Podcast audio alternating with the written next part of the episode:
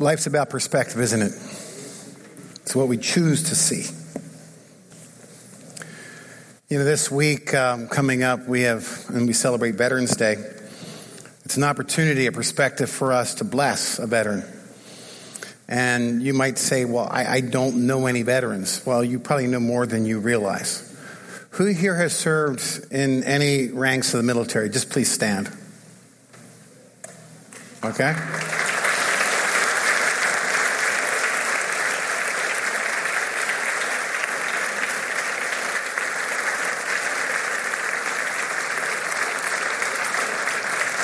We want to thank you for your service, and now you know someone to bless. uh, but remember our country in your prayer as well. I'm going to introduce somebody else this morning as well. As I spoke a few weeks ago, there will be a church beginning this afternoon, this Sunday, and Pastor Mario and Jeanette are with us. So will you stand? Now you know who they are?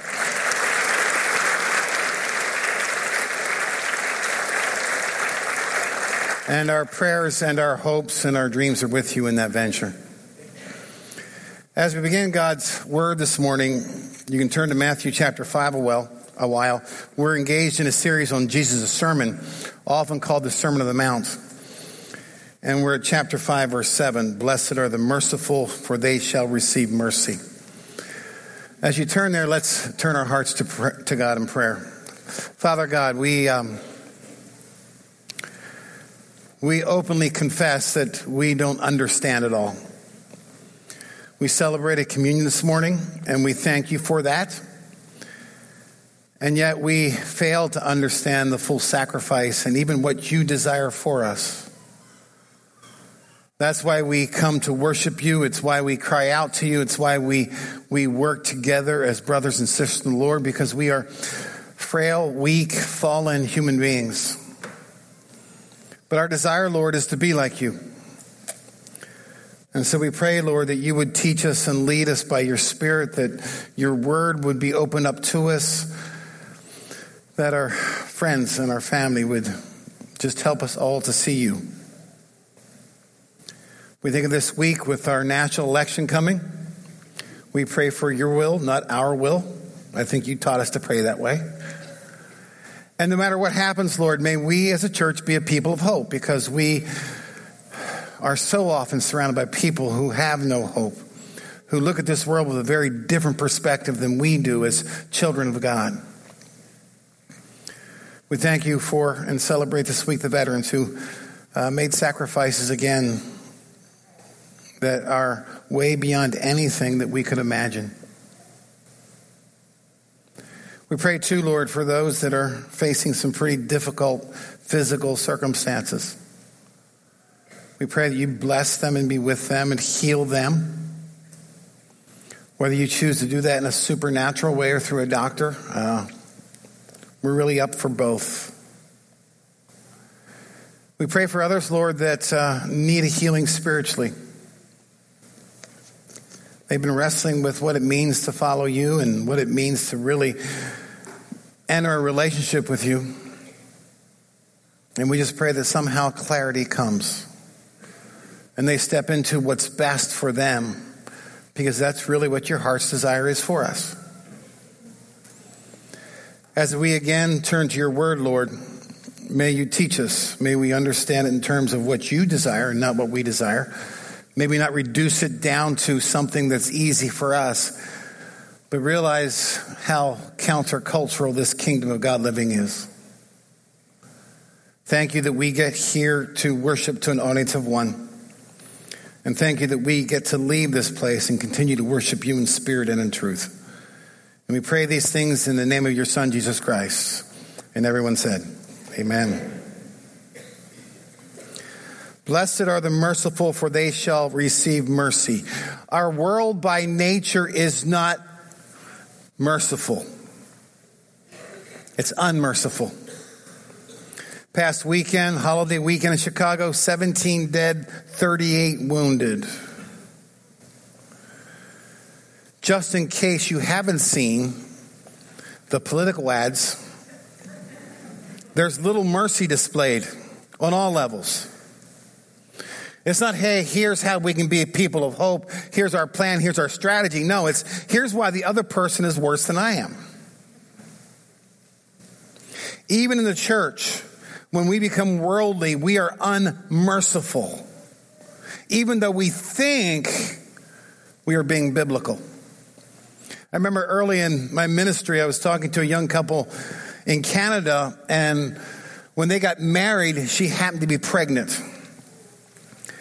And on the day of their wedding, the minister made them turn around to their wedding guests and confess and ask for their forgiveness. It's not like, I mean, everybody already knew, right? She was pregnant. And made them confess before he would continue the ceremony. I remember talking to them. The shame was evident, also the anger at many of their friends who were there and who were just as guilty as they were in terms of premarital sex. They just didn't get caught. Now, I did ask him this question. I said, Did the minister also ask those who gossiped about your condition to stand and confess and ask forgiveness? and he didn't.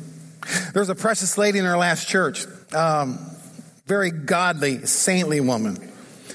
Growing up in the church, she became pregnant out of wedlock. She was 16. The church branded her with that scarlet letter in those days that they used to talk about. She was shunned. By that, she had to sit in the back section reserved for sinners. She could not sit with the main body. She could not teach. She could not get involved. And they said she could not marry. And there was no mercy for decades. Do you know what, he, you know what she called her daughter? Faith. And she didn't allow that to make her angry or upset, but she lived a very godly life and she gave hope to a lot of people. You know, far too often, like our culture, there are sins that we as a church refuse to show mercy, and others we pretend that they do not matter. Jesus' day, let's look at the context. Rome. When you study ancient philosophy, mercy literally was called the disease of the soul. Mercy was considered a sign of weakness. They worshiped absolute power. One of the examples is the right of patria potestas.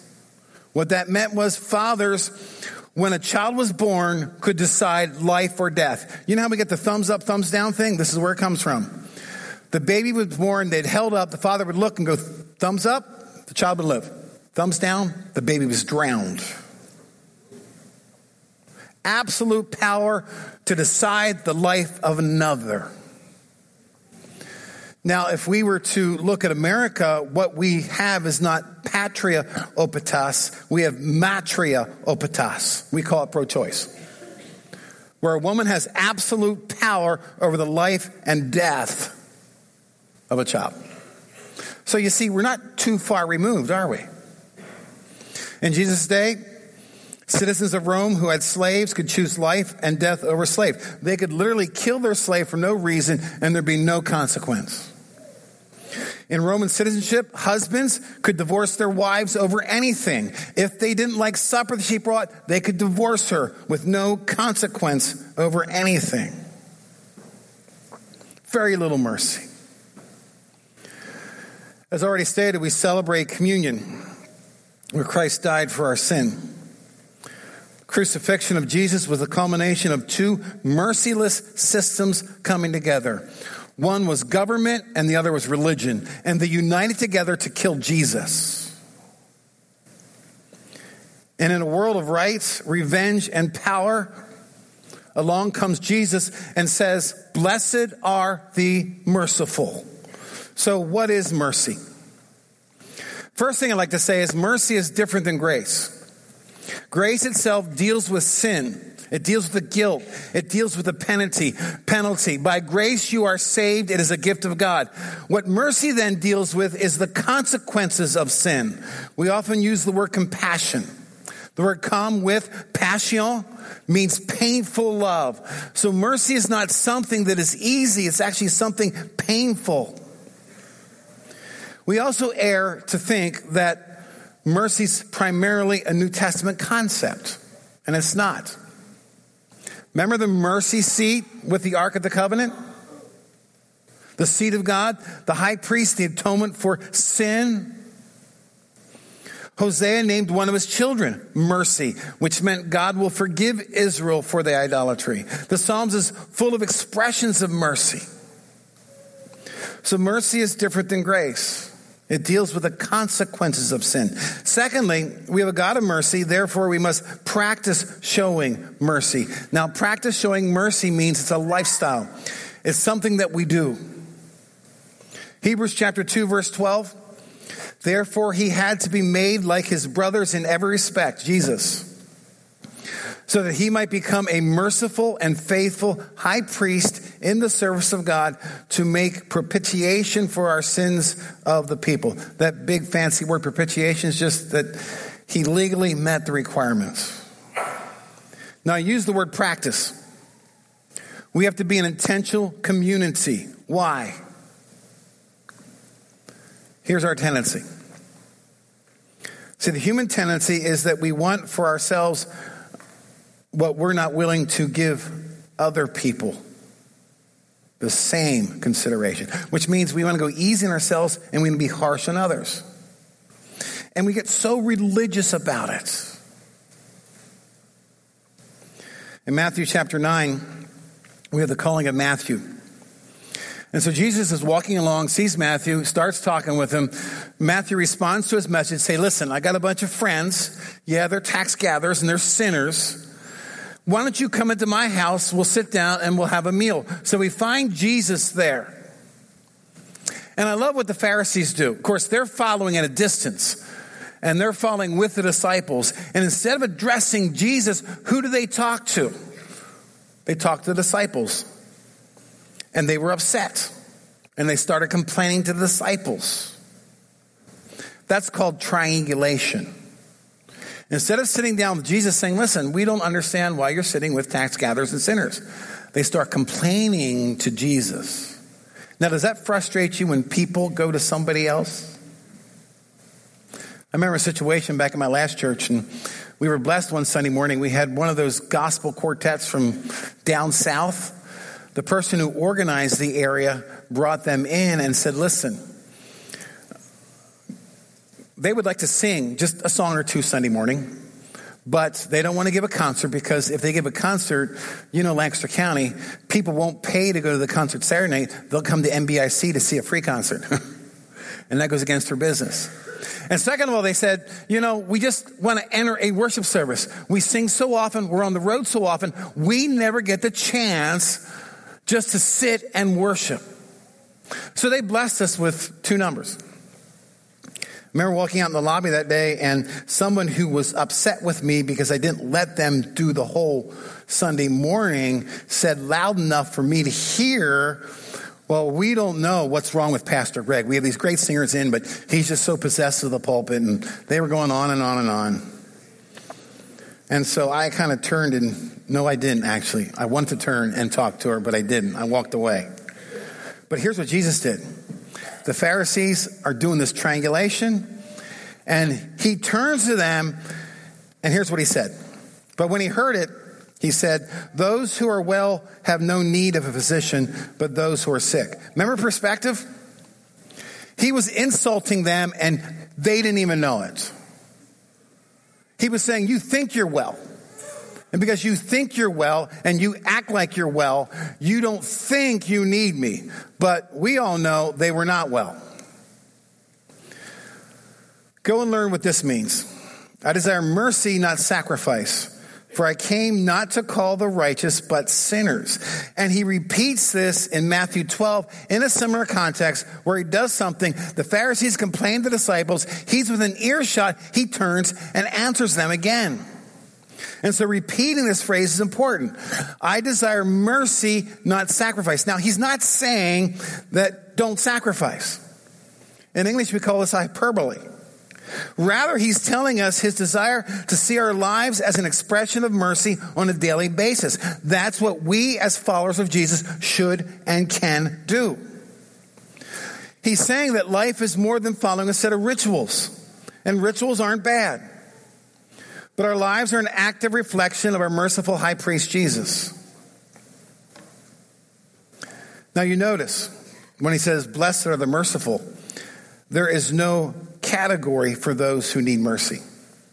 He doesn't talk about disasters or those that are sick or economic oppression. It's just everybody needs mercy.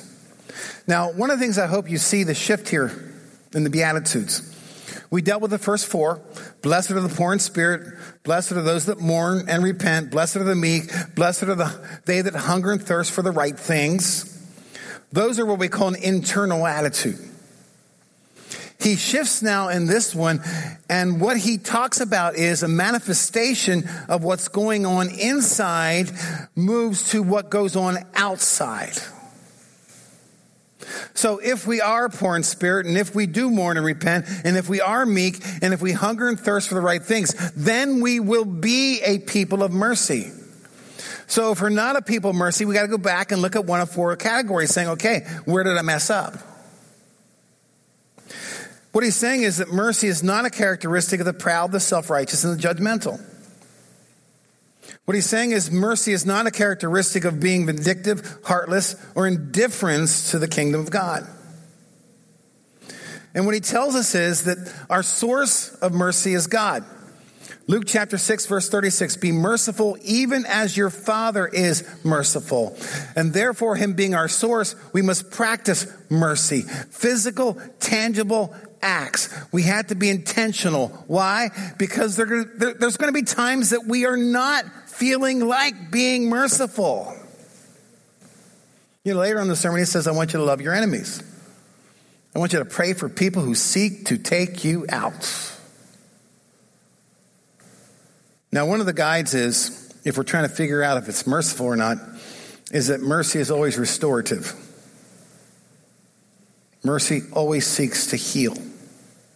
Mercy seeks to take away the consequence of the sin. Doesn't matter whether they are guilty of it or someone else is guilty of the sin. Mercy is always restorative.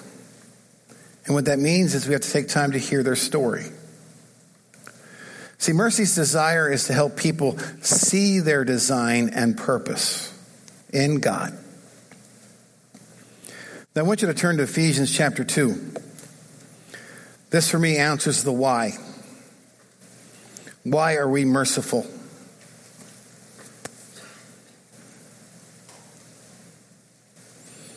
Ephesians 2, beginning at verse 4. Paul writes, But God, being rich in mercy, okay, that's our source, that's our example. Because of the great love with which he has loved us. We're going to talk more about that next week. Even when we were dead in our trespasses, made us alive together with Christ. By grace you've been saved and raised us up with him and seated us with him in heavenly places in Christ Jesus. Why? So that in the coming ages he might show the immeasurable riches of his grace in kindness towards us in Christ Jesus. For by grace you've been saved through faith. It's not of your own doing, it's a gift of God, not a result of works, so that no one may boast.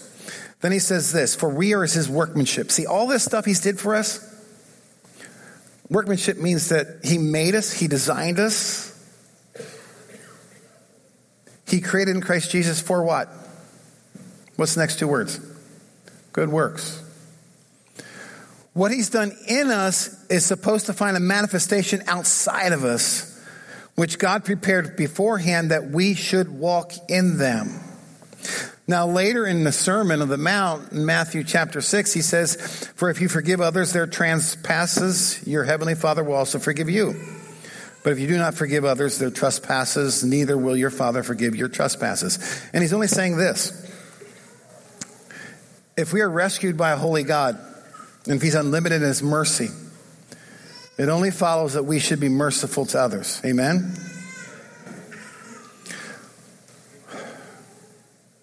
Jesus said, and you know, truth's important. When you talk about mercy, we are truth tellers. Jesus said, I am the truth, and this truth will set you free. When you think about truth, the counter of truth is what? Lies. And it's why lies are so devastating. Lies keep us from showing mercy. Lies keep us from receiving mercy. So, what keeps us from showing mercy? I think three things blind eyes. We refuse to see what's around us. We want to believe our own narratives. We want to write our own narratives. Some people say, I, I don't want to know. And so we hide from others and ourselves. People are crying for someone to listen. Now, here's what happens when we pull away from the world it's a double edged sword. Blindness goes both ways. When we refuse to see the context in which we live, when we refuse to engage the grace and the mercy of God in the context in which we live, we then refuse to see an almighty, awesome God. We don't see him at work. We don't see this miraculous intervention. We don't see how he takes wounded people and mends them, as we heard in the song. And when we have blind eyes, we confine him to our limited beliefs. And we condemn anyone who doesn't believe just like me. And we mold God in our image. And we sacrifice without mercy like the Pharisees. Secondly, we have blind hearts. Hearts that are not grounded in Christ run wild with emotions. You see this today. Mercy often is an emotional response when people are moved. So that's why they show pictures of starving kids, devastation from natural disasters. And that's when mercy becomes toxic. There's a book out called When Helping Hurts. There's another book called Toxic Charity. It's people who try to do good things but end up doing harm. And one of the formulas they use in toxic charity is this they say if you give one time, people receive that with appreciation.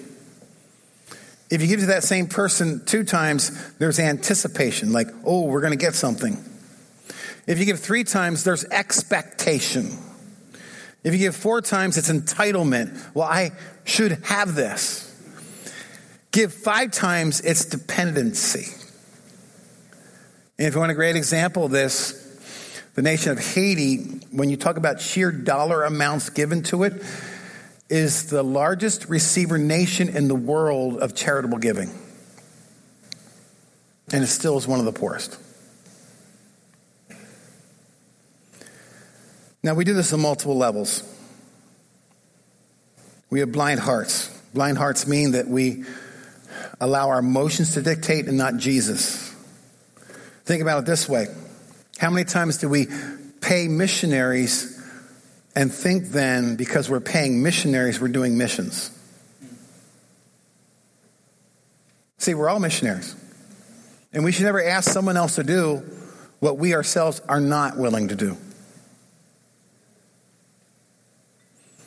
So we have blind hearts, blind wills. We refuse good works for all our reasons. Let's take some controversial issues today. Black Lives Matter and police. Everyone has their opinions. Media has their opinions.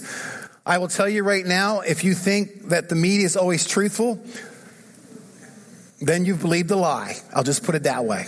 Amen. By the way, I need to say this this is always truthful, okay? But you have to ask yourself this question for those that follow Christ. What does mercy look like towards the police today? What does mercy look like towards the protesters in Black Lives Matter or any protest? See, often we excuse ourselves through willful choice. Say, I'm not going to get involved. Blessed are the merciful. Jesus says, You don't have a choice.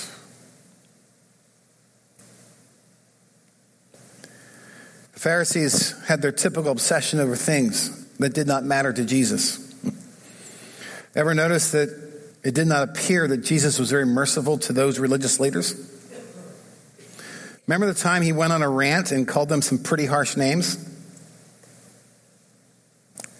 So you think about the merciful high priest. I mean, listen to what he said in the one. I think this is the lowest thing that he could have called the Pharisees in Matthew 23. Just listen. Woe to you, scribes and Pharisees, hypocrites! And then he said this For you travel across sea and land to make a single proselyte. That means that they try to make people just like them. They don't try to make them like Jesus or God, they try to make them like them.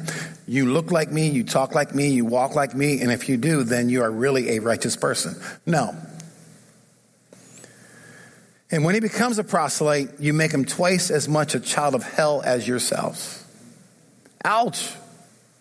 Can you imagine Jesus standing up and telling a group of religious leaders that they're all going to hell. I mean, that's really what he did. Now, having said this, can I suggest that mercy goes hand in hand with confrontation at times? Sometimes mercy is saying no.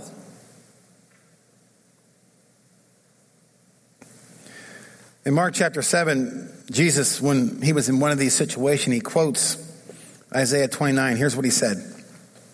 And could you tell that Jesus got frustrated with the, the, the, religious leaders?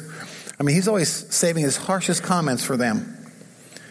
He said to them, Well, well did Isaiah prophesy of you hypocrites. As it is written, this people honors me with their lips, but their heart is far from me. In vain do they worship me, teaching as doctrines the commandments of men. You leave the commandment of God and hold to the tradition of men. So let's understand that the reason we don't show mercy is because we have blind eyes, we have blind hearts, and we have blind wills. Which simply means then, if we're going to be a people of mercy and receive mercy and understand God's mercy, because if we don't give mercy, that means we don't understand God's mercy, which means we cannot incorporate it into our lives. Does that make sense? It's kind of like if I refuse to be forgiving, I don't understand the forgiveness of God, and I block His forgiveness by my actions. We need alignment. We need alignment of our eyes. Got to fix them on the author and finish of our faith, according to Hebrews 12. We got to align our hearts. Love God with all our hearts. We got to align our will. Love God with your soul, your strength, and your mind. If you didn't know this, God is looking for people to use. And you don't have to be educated, you need the right heart. You don't have to be popular in the world's eyes. You need to have the right heart.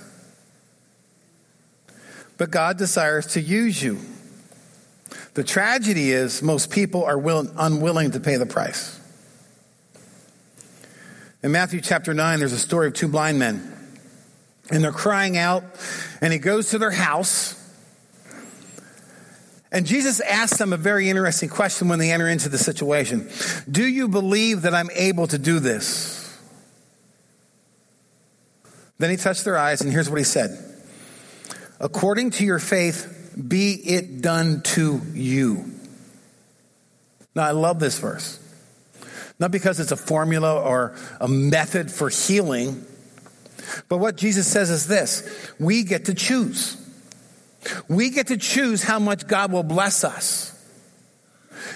We don't understand that when we refuse to be merciful, God's blessings are removed from us because we remove ourselves from His presence. We literally walk away. But we get to choose how much God will use us to bless other people.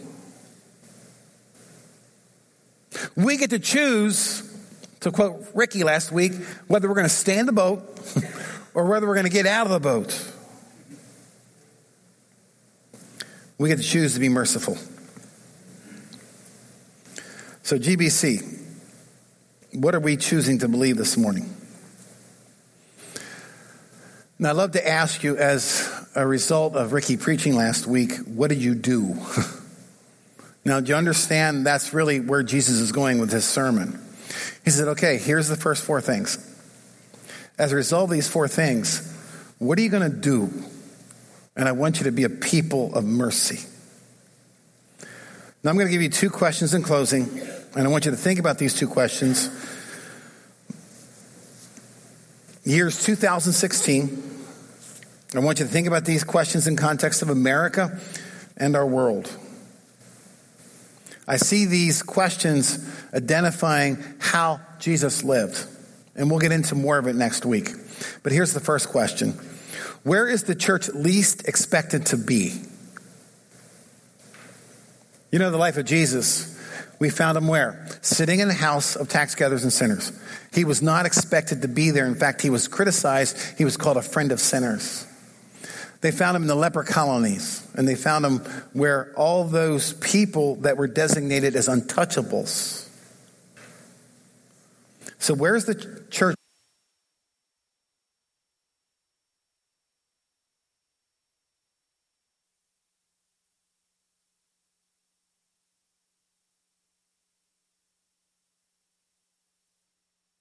Test. Oh, now we're on. There we go. Second question Who is the church least expected to be with? I want you to think about that because that's where mercy applies. Where is the church least expected to be, and who is the church least expected to be with? We're going to close. Worship team's going to come. We're just going to take some time to praise God. But I want you to pray with me as they come. Father God, um, you are incredible, and your mercy is way beyond anything that we can grasp or comprehend. And yet we understand that we are supposed to be a people of mercy. I pray for the church this week in this election cycle that we will be a people of mercy no matter what happens. I pray whether we encounter protesters, politicians, or police, that we will be a people of mercy. I pray, Lord, that we wake up every single day asking, God, who do you want us to bless today? Who do you want us to show mercy on? And walk with that person the way that you walk with us. What an incredible opportunity, Lord. We're amazed that you allow us to be your workmanship, that you allow us to do good works. I pray for all the lies that we believe. Just rid our brain and our bodies of those. I pray for all the voices that distract us. I pray for all the idols that we put our hope in and we bow down to and we give our lives to. Rid those, take them away. May your spirit just identify those in our life because there's so many. And I pray, Lord, that we as a church become a church of mercy, church of grace and mercy. Of course, it's all to your glory. And we pray these things in your name. Amen.